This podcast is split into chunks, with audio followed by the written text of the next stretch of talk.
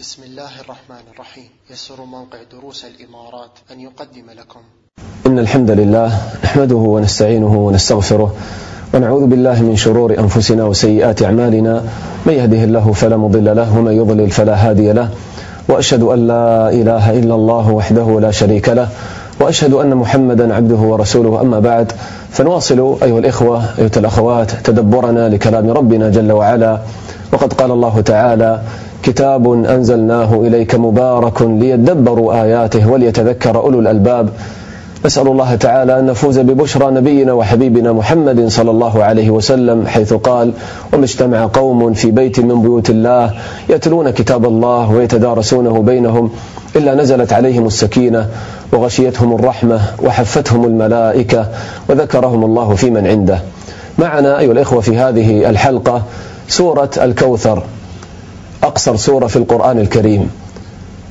وتأملوا في ترابط سور القرآن الكريم. سورة الكوثر تأتي بعد سورة الماعون.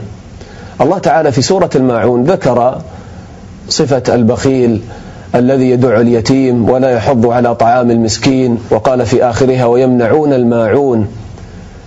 فقال بعدها إنا أعطيناك الكوثر. أعطيناك الخير الكثير فلا تبخل. فأعطي.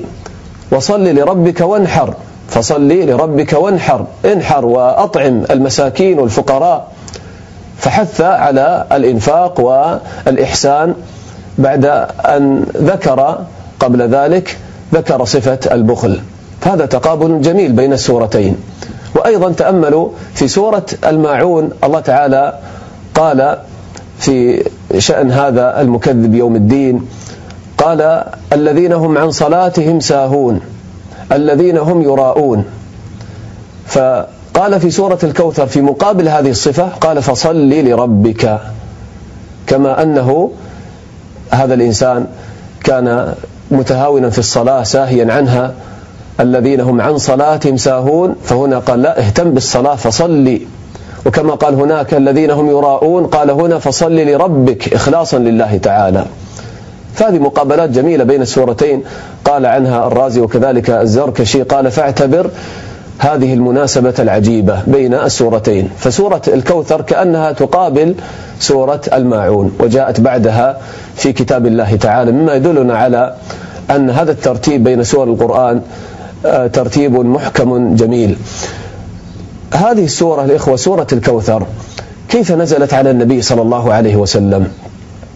ثبت في صحيح مسلم من حديث أنس رضي الله عنه قال بين رسول الله صلى الله عليه وسلم ذات يوم بين أظهرنا إذ أغفى إغفاءه ثم رفع رأسه متبسما فقلنا ما أضحكك يا رسول الله فقال أنزلت علي آنفا سورة ثم تلا سورة الكوثر إنا أعطيناك الكوثر فصل لربك وانحر إن شانئك هو الأبتر. فهذه السورة منحة ربانية من الله تعالى لرسوله صلى الله عليه وسلم ولأتباعه. قام النبي صلى الله عليه وسلم من إغفاءته ومن نومه لما أنزل الله تعالى عليه هذه السورة فرحا مسرورا يشعر بالطمأنينة والروح والندى لما أنزل الله تعالى عليه هذه السورة. فهذه السورة فيها بشرى عظيمة للنبي صلى الله عليه وسلم ولأمته. وابن القيم رحمه الله يقول فيما معنى كلامه في هذه السورة سورة الكوثر أقصر سورة في القرآن عشر كلمات. وفيها من المعاني العظيمة والألفاظ البديعة ما اقتضت بها أن تكون معجزة من معجزات الله تعالى في أقصر سورة من سور القرآن. فتعالوا الإخوة نتأمل شيئا من معاني هذه السورة الجليلة سورة الكوثر. يقول الله تعالى إنا أعطيناك الكوثر. ما معنى الكوثر؟ النبي صلى الله عليه وسلم لما قرأ هذه السورة على الصحابة رضي الله عنهم قال لهم أتدرون ما الكوثر? قالوا الله ورسوله أعلم. فقال النبي صلى الله عليه وسلم نهر أعطانيه الله تعالى في الجنة. عليه خير كثير. وصفه النبي صلى الله عليه وسلم.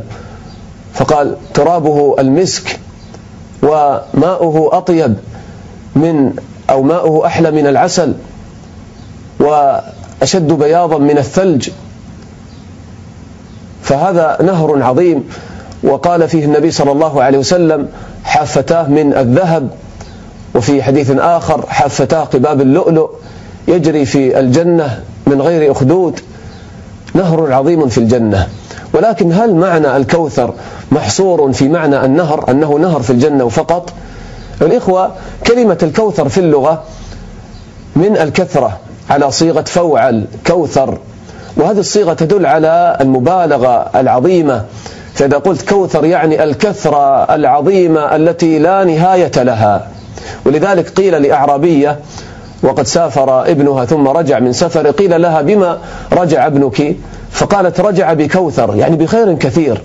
ولذلك ثبت عن ابن عباس رضي الله عنهما كما في البخاري أنه قال في تفسير الكوثر الخير الكثير الذي أعطاه الله تعالى إياه أعطاه الله تعالى نبيه صلى الله عليه وسلم. فقال أبو بشر لسعيد بن جبير الذي يروي عن ابن عباس قال أبو بشر إن ناسا يزعمون أنه نهر في الجنة. فقال سعيد بن جبير رحمه الله قال النهر الذي في الجنة من الكوثر. الذي أعطاه الله تعالى نبيه صلى الله عليه وسلم. فهذا تفسير بالمثال. فمن أنواع الكوثر أو مما يدخل في الكوثر النهر الذي أعطاه الله تعالى لنبيه صلى الله عليه وسلم في الجنة. ولذلك ثبت عن مجاهد رحمه الله كما عند بن جرير أنه قال الكوثر كل خير أعطاه الله تعالى نبيه في الدنيا والآخرة. فأي نعمة؟ أنعم الله تعالى بها على نبيه صلى الله عليه وسلم في الدنيا والآخرة تدخل في الكوثر. فقل ما شئت من النعم التي أنعم الله تعالى بها على نبيه على نبيه صلى الله عليه وسلم. ولذلك يقول عكرمة رحمه الله الكوثر هو النبوة والقرآن وثواب الآخرة. هذا القرآن كله كوثر. وعلمك ما لم تكن تعلم وكان فضل الله عليك عظيما. هذا القرآن هو أعظم خير. أعطاه الله تعالى نبيه صلى الله عليه وسلم في الدنيا ولأمته أيضا من بعده. فهذا القرآن فيه الخير الكثير. بل والله ما يعيش الإنسان في سعادة وراحة بدون القرآن. يكون كالميت. هذا القرآن هو روحنا. هو النور الذي نهتدي به في حياتنا. يوصلنا إلى ربنا جل وعلا. فيرضى عنا جل وعلا. تأمل. في الخيرات في هذا القرآن الذي يقرأ القرآن الله تعالى يبارك له في حياته ويحفظه يرقي نفسه بالقرآن فيحفظه الله تعالى بالقرآن ويتدبر القرآن وينشرح صدره بالقرآن فيطمئن قلبه بذكر الله وبتلاوة القرآن ويشعر بحلاوة الإيمان لما يناجي ربه جل وعلا بهذا القرآن في صلاته فيه خير كثير. وفي الآخرة النبي صلى الله عليه وسلم يقول يقال لصاحب القرآن اقرأ وارتقي ورتل كما كنت ترتل في الدنيا فإن منزلك عند آخر آت تقرأها. خير كثير. وتأملوا إلى هذه اللطيفة في القرآن. أقصر سورة في القرآن اسمها ماذا؟ الكوثر. هذا في إشارة إلى جلالة القرآن. وأنك لا تستهن يا عبد الله لا تستهين أقصر سورة من سور القرآن. فأقصر سورة من سور القرآن هي الكوثر يعني هي الخير الكثير. فكل آيات القرآن كوثر وكل سور القرآن كوثر فيها الخير الكثير. فسمى الله تعالى أقصر سورة في القرآن بهذا الاسم الكوثر حتى يدل هذا على جلالة القرآن وعظمة القرآن وأنه خير عظيم. وسنة النبي صلى الله عليه وسلم كوثر في الحقيقة. نسير على شريعة الله على سنة نبينا صلى الله عليه وسلم. فيها أوضح العقائد وأعظم العقائد وأجمل العبادات والأخلاق والمعاملات. فيسعد الإنسان باتباع هذه الشريعة. هذه الشريعة كوثر. وهكذا النعم التي أعطاها الله تعالى لنبيه صلى الله عليه وسلم. لذة المناجاة وحلاوة القرب التي كان يشعر بها النبي صلى الله عليه وسلم. هذا من أعظم الكوثر. و الله تعالى قال وإنك لعلى خلق عظيم وقال ألم يجدك يتيما فآوى إلى آخر الآيات قال ألم نشرح لك صدرك إلى آخر الآيات هذه كلها من الكوثر الذي أعطاه الله تعالى نبيه صلى الله عليه وسلم وقال النبي صلى الله عليه وسلم أعطيت خمسا لم يعطهن أحدا من الأنبياء قبلي قال نصرت بالرعب مسيرة شهر وجعلت لي الأرض مسجدا وطهورا وأعطيت الشفاعة و وأعطيت الشفاعة وأحلت لي الغنائم وبعثت إلى الناس كافة. هذا كله من الكوثر كله يدخل في هذه الآية. وهكذا يعني آه الإسراء والمعراج وما أكرمه الله تعالى به صلى الله عليه وسلم في هذه الرحلة المباركة ورأى الآيات الكبرى. الصحابة رضي الله عنهم الذين سخرهم الله تعالى لنصرة نبيه صلى الله عليه وسلم هم من الكوثر في الحقيقة. وهكذا الدعاة والعلماء من أمة النبي صلى الله عليه وسلم من الكوثر. بهذا تنتشر الدعوة وينتشر الخير الكثير بسببهم بسبب أصحاب النبي صلى الله عليه وسلم ومن جاء بعدهم من من يدعو إلى الله تعالى. فهذا كله من الكوثر. وهكذا في اليوم الآخر الشفاعة العظمى والحوض المورود الذي يصب فيه نهر الكوثر. الذي قال فيه النبي صلى الله عليه وسلم حوضي مسيرة شهر ماؤه أحلى من العسل وأطيب من المسك ويعني أشد بياضا من اللبن. يغت فيه ميزانان يعني يصب فيه يغت فيه ميزابان يعني يصب فيه ميزابان من الجنة إحداهما من ذهب والآخر من فضة. من شرب منه شربة لم يظمأ بعدها أبدا. هذا كله من الكوثر. وأعظم كوثر يعطيه الله تعالى لنبيه صلى الله عليه وسلم ولأمته من بعده في الجنة النظر إلى وجهه جل وعلا. فهذا أعظم كوثر وأعظم نعيم في الجنة. نسأل الله تعالى لذة النظر إلى وجهه والشوق إلى لقائه. فالله تعالى يقول لنبيه إنا أعطيناك الكوثر الخير الكثير العظيم. إنا أعطيناك الكوثر. وتأملوا في هذه الآية ثلاث كلمات. لكن أهل البلاغة واللغة يذكرون فوائد كثيرة تبين إعجاز القرآن في هذه الآية القصيرة. نذكرها سريعا لأن مثل هذه الدقائق اللغوية يعني تحتاج إلى انتباه وعلم باللغة. لكن تأملوا الإخوة تفتتح الآية وهذه السورة يفتتحها الله تعالى بذاته الشريفة.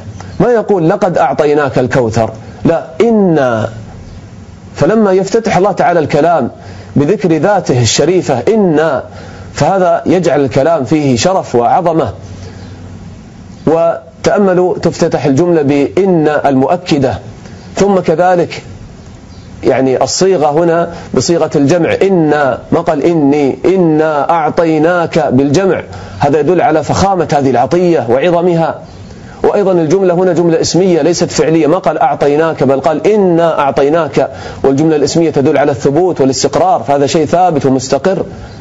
وتأملوا كيف قال أعطيناك بالفعل الماضي لم يقل سنعطيك مع أن بعض هذه الأمور من الخيرات ستكون للنبي صلى الله عليه وسلم في الجنة في الآخرة. لكن قال أعطيناك يعني كأن هذا كان في الأزل. والله تعالى قد اختارك.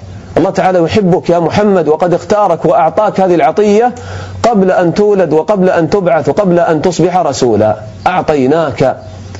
وكذلك تأملوا لم يقل أعطينا رسول الله علقه بوصف الرسالة أو النبوة لا. لو قال أعطين إنا أعطينا رسول الله الكوثر لكانت هذه العطية آه، لكل نبي ولكل رسول. ولكن قال أعطيناك أنت بالذات يا محمد. فهي عطية خاصة من الله تعالى لنبيه صلى الله عليه وسلم تدل على محبته لنبيه صلى الله عليه وسلم وإكرامه. وهكذا يؤانس بهذه المخاطبة المباشرة إنا أعطيناك الكوثر. وتأملوا كيف قال أعطيناك ولم يقل آتيناك.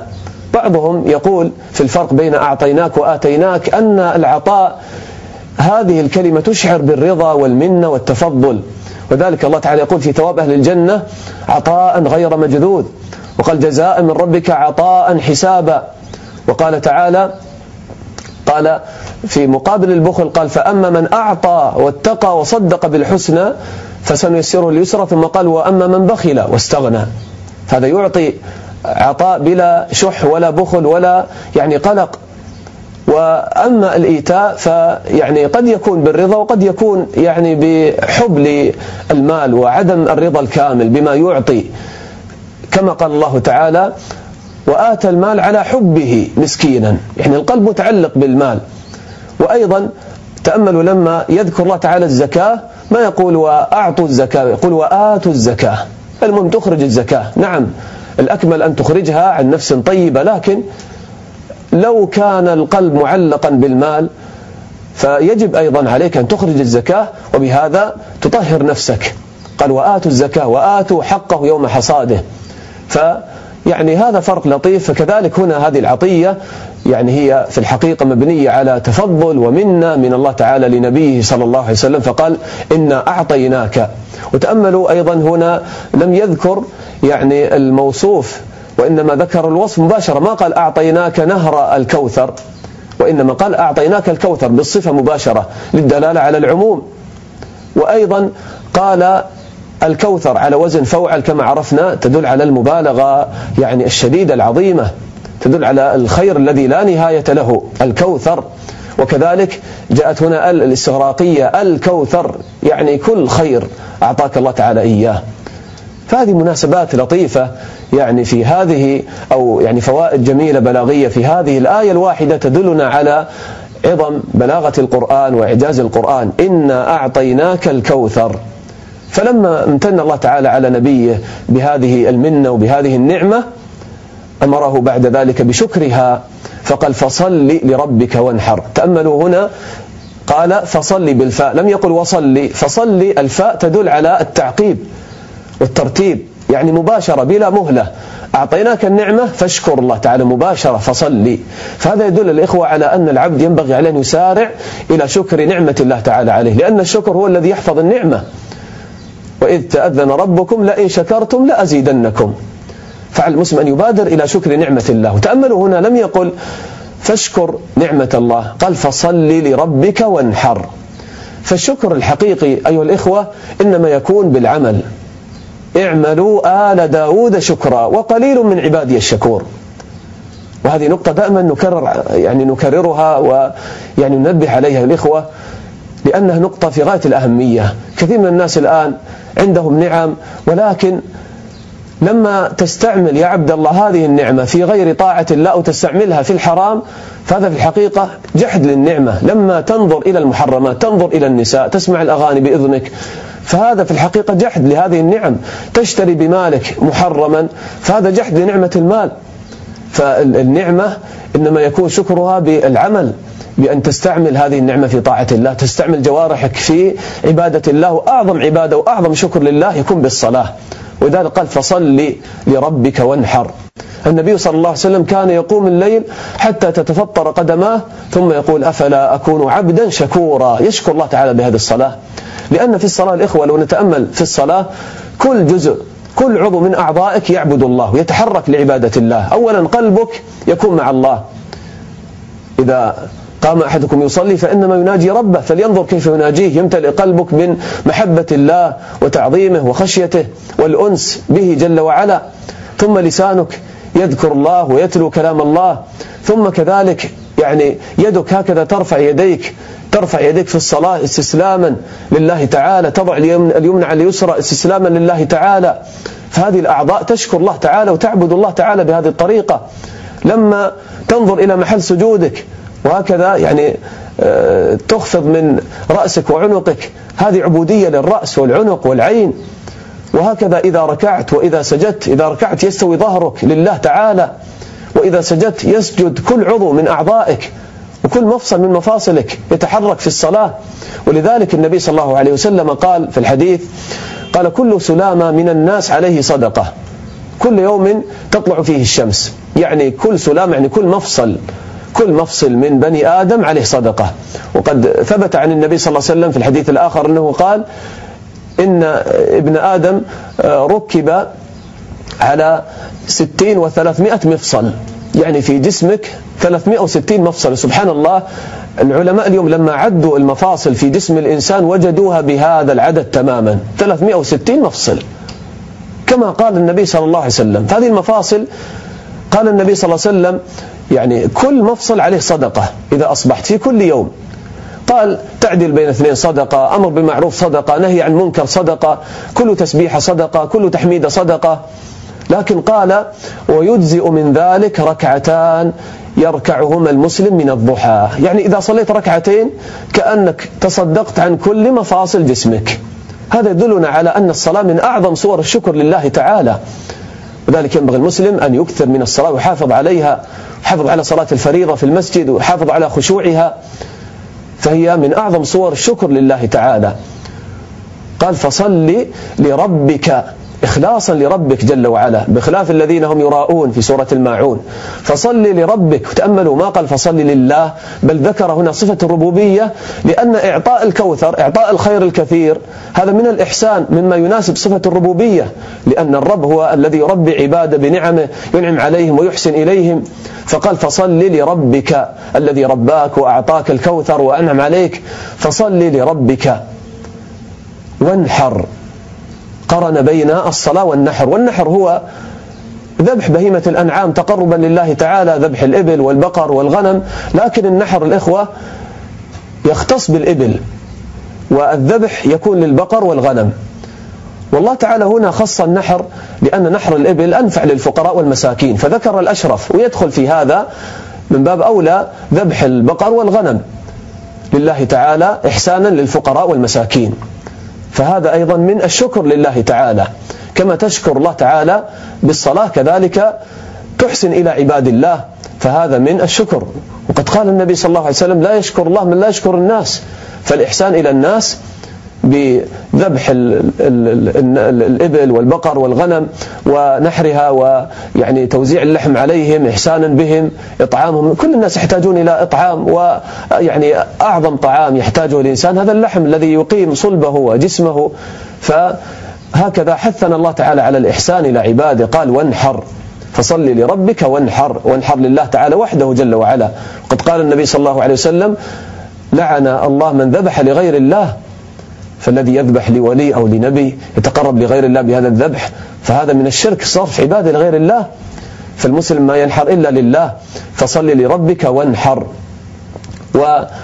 والنحر الإخوة يعني يدخل فيه أنواع كثيرة في السنة. يعني الأضاحي أول ما يدخل في النحر لأن الأضاحي هذه من أعظم الشعائر في عيد الأضحى. ولذلك ابن عباس رضي الله عنهما فسر قوله وانحر بذبح الأضحية في عيد الأضحى. وكذلك يعني غيره من السلف قالوا فصل لربك وانحر يعني صلاة العيد يوم الأضحى والنحر يعني ذبح الأضحية في آه، يعني يوم عيد الأضحى. ويدخل في هذا العقيقة النحر نحر العقيقة وكذلك آه، آه، يدخل فيه يعني القرابين التي تكون في الحج والهدايا التي تكون في الحج. وكذلك عن النبي صلى الله عليه وسلم يعني كان وهو بالمدينة يرسل الهدايا إلى مكة يعني يرسل مثلا الغنم أو الإبل إلى مكة حتى تذبح هناك وتوزع على فقراء الحرم. هذه سنة مهجورة اليوم. فهذا من الإحسان أيضا ومن تعظيم شعائر الله أن توزع في حرم الله تعالى. قال فصل لربك وانحر. وتأملوا هنا جمع بين الصلاة والنحر لأن الصلاة إحسان في معاملة العبد مع الله تعالى. والنحر إحسان في معاملة العبد مع عباد الله تعالى. وأيضا الصلاة أعظم العبادات البدنية والنحر أعظم العبادات المالية. ويجتمع في الصلاة والنحر من العبادات ما لا يجتمع في غيرهما. الصلاة من عرف قدر الصلاة وحقيقة الصلاة يعرف عظم هذه الآية. فصل لربك وانحر. لماذا الله تعالى يخص الصلاة هنا بالأمر شكرا على هذه النعمة العظيمة نعمة الكوثر الذي هو الخير الكثير الذي لا نهاية له. لأن الصلاة الإخوة تجمع المحبة لله والأنس بالله تعالى والخشية لله والتعظيم لله. وتعبد الله تعالى بكل جوارحك بقلبك ولسانك وبدنك. والنحر أيضا فيه حسن ظن بالله وفيه يعني آه تقرب إلى الله تعالى بالإحسان إلى الناس. وفيه أيضا الثقة بالله تعالى وأن الله تعالى سيعطيك أفضل مما أنفقت. وأيضا النحر يعني فيه تذكر لذلك الموقف الأعظم والعظيم في توحيد الله تعالى لما قال إبراهيم لابنه إسماعيل يا بني إني أرى في المنام أني أذبحك فانظر ماذا ترى. قال يا أبت افعل ما تؤمر ستجدني إن شاء الله من الصابرين. فلما أسلم وتله للجبين وناديناه أي يا إبراهيم قد صدقت الرؤيا إنا كذلك نجزي المحسنين إن هذا لهو البلاء المبين. وفديناه بذبح عظيم. فكانت هذه سنة إلى يوم الدين. فهذا النحر يذكرنا بهذا الموقف الأعظم في تقديم محبة الله على محبة كل ما سوى الله حتى على محبة الولد يذبح الولد لأجل محبة الله تعالى. فهكذا المسلم لو قام بهذه العبادة وتذكر هذا الموقف ازدادت محبته لله وازداد تعظيمه لله ازداد تعظيمه لله ومع ما في هذا النحر من الإحسان للفقراء والمساكين. وذلك النبي صلى الله عليه وسلم نحر في الحج بيده 63 ناقة. ثم أعطى عليا الباقي فأكمل المئة. وهكذا كما قلنا كان يرسل الهدايا إلى مكة والقرابين وكان يصلي لله تعالى ويطيل في الصلاة ويقوم الليل فقام بهذه أو بهاتين العبادتين خير قيام. وهذه الآية يعني مكية فصل لربك وانحر. وكان الصحابة رضي الله عنهم في مكة يعني فقراء وضعفاء ولكن هذه الآية بشرى إلى أنهم سيكونون آه، أغنياء ويعني سينتصرون على المشركين وسينحرون الإبل ويتقربون إلى الله تعالى بذلك في مكة في الحج. فهذه الآية بشرى في الحقيقة للصحابة رضي الله عنهم وهم بمكة. قال فصل لربك وانحر. ثم ختمت السورة بقوله تعالى إن شانئك هو الأبتر. ما أجمل هذا الختام. السورة تفتتح بجلب النعم للنبي صلى الله عليه وسلم.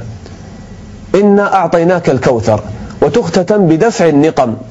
قال إن شانئك هو الأبتر. لأن النعمة الإخوة لا تكمل لصاحبها إلا إذا كان العدو مقهورا مغلوبا. بذلك تكمل النعمة ويرتاح الإنسان. أما الإنسان إذا رزق بنعمة لكن يعلم أن عنده عدو قد يهجم عليه قد تزول هذه النعمة. لكن قال هنا دفعا للنقم وحفاظا للنعم. قال إن شانئك هو الأبتر.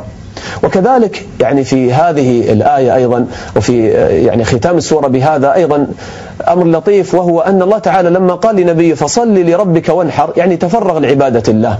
ثم قال له الله تعالى أنا أكفيك هم الأعداء. لا تشتغل بهؤلاء الأعداء. فالله تعالى يبترهم ويقطعهم. إن شانئك والأبتر وأما أنت فأطمئن ويعني عليك بالتفرغ لعبادة الله والدعوة إلى الله تعالى والإحسان للناس فصل لربك وانحر. إن شانئك هو الأبتر. إن شانئك قال ابن عباس رضي الله عنهما قال عدوك. شانئك يعني عدوك ومبغضك. وتأملوا القرآن قال شانئ شانئك. والشنآن هو البغض وهذا يدلنا الإخوة على أن عداوة الكفار للنبي صلى الله عليه وسلم إنما سببها البغض والحقد وإلا فالأمر واضح. ليست العداوة لأجل عدم وضوح واشتباه لا. العداوة بسبب البغض الذي في قلوبهم والحسد. وأيضا هذه الآية تدل هذه الكلمة تدل على أن هذه على أن العداوة في الحقيقة لا تضر النبي صلى الله عليه وسلم شيئا.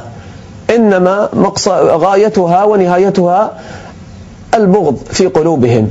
ولن يضروا النبي صلى الله عليه وسلم شيئا. إن شانئك هو الأبتر. والأبتر هو المقطوع. والبتر تأملوا كيف قال الأبتر. الأبتر يعني الاستئصال من أصل الشيء القطع من أصل الشيء. قطع أصل الشيء وشدة الاستئصال والقطع. البتر البتار السيف الذي يقطع ويستأصل. وكذلك الذي لا خير فيه والعدو المقطوع يسمى أبتر. فهكذا قال إن شانئك هو الأبتر. وهذه الآية ذكر ابن كثير عن ابن إسحاق كما في السيرة أنها نزلت في العاص بن وائل السهمي. كان إذا ذكر النبي صلى الله عليه وسلم يقول لكفار قريش يقول لهم دعوه فإنه رجل لا ولد له لا عقب له. فإذا مات انقطع ذكره وانبتر. فأنزل الله تعالى في هذه الآية. وكذلك ثبت عن ابن عباس رضي الله عنهما أنها نزلت في كعب الأشرف كعب بن الأشرف الذي كان يعني كان يهوديا يؤذي المسلمين والنبي صلى الله عليه وسلم فذهب إلى كفار قريش فقال له ألا ترى إلى هذا المنبتر المنصبر يعني المقطوع كيف يسب آلهتنا وكذا؟ فيعني قال لهم لا خير فيه فهو أبتر منقطع. فأيضا نزلت هذه الآية فيه. ف الله تعالى هكذا يدافع عن النبي صلى الله عليه وسلم يقول إن شانئك هو الأبتر. فالله تعالى يقطع كل من عاد النبي صلى الله عليه وسلم. وهكذا يقطع أعداء المسلمين. إن شانئك هو الأبتر. ولذلك تأملوا العاص بن وائل السهمي لدغ في رجله فانتفخت وقرروا أن تبتر الرجل ثم مات. وهكذا لما كان أبو جهل مع نفر من قريش عند الكعبة فقالوا أيكم يجيء بسلا جزور بني فلان يعني بأمعاء الجزور وروثه ودمه فيلقيه على ظهر النبي صلى الله عليه وسلم وهو ساجد عند الكعبة. فقام أشقى القوم عقبة بن أبي معيط فجاء بسلا الجزور والوسخ والروث فلما سجد النبي صلى الله عليه وسلم عند الكعبة ألقاه على رأسه وظهره وأخذوا يتضاحكون وتمايلون. ثم جاءت فاطمة رضي الله عنها وأماطت الأذى ثم رفع النبي صلى الله عليه وسلم رأسه فدعا عليهم. قال اللهم عليك بأبي جهل عليك بأمية بن خلف عليك بعقبة بن أبي معيط. وهكذا حتى كانوا جميعا صرعى في قليب بدر. بترهم الله وقطعهم. وأيضا ثبت في الصحيحين أن نصرانيا تعلم البقرة وآل عمران وكان يكتب مع يعني النبي صلى الله عليه وسلم يكتب القرآن ثم ارتد والعياذ بالله إلى النصرانية وقال ما يدري محمد إلا ما أقول له يعني أنا الذي أقول له هذا الكلام وهذا القرآن. فمات هذا النصراني فدفنوه فأصبحوا وقد لفظته الأرض أخرجته من بطنها. ثم يعني قالوا هذا من فعل محمد وأصحابه. فدفنوه مرة أخرى فلفظته الأرض مرة أخرى ما تريده في بطنها فعرفوا أنه يعني آه، جزاء على هذا الذي فعله والعياذ بالله. هكذا لما عاد النبي صلى الله عليه وسلم بتره الله وقطعه وأذله. وذلك ذكر ابن تيمية أن آه، الجن المسلمين كانوا يقتلون من يسب النبي صلى الله عليه وسلم من الجن حتى في الجن. حتى سمع بمكة قائل يقول نحن قتلنا في ثلاث مسعرة. مسعرة هذا جني كان يسب النبي صلى الله عليه وسلم. قال نحن الجن نحن قتلنا في ثلاث مسعرة. إذ سفه الحق وسن المنكر. قنعته سيفا حساما مبترا بشتمه نبينا المطهرا وهكذا بتر الله تعالى أعداء النبي صلى الله عليه وسلم إن شانئك هو الأبتر. فلما مات النبي صلى الله عليه وسلم قام بهذا الدين الصحابة رضي الله عنهم وكل من جاء بعدهم من الدعاء المخلصين والعلماء الربانيين وارتفع ذكر النبي صلى الله عليه وسلم. لا يدخل رجل للإسلام إلا بأن يشهد أن محمد رسول الله. فرفع الله ذكره وأعلى شأنه إلى يوم القيامة. ولذا هذا لماذا؟ لأنه هو صاحب الكوثر. والكوثر هو ماذا؟ الخير الكثير الذي لا ينقطع.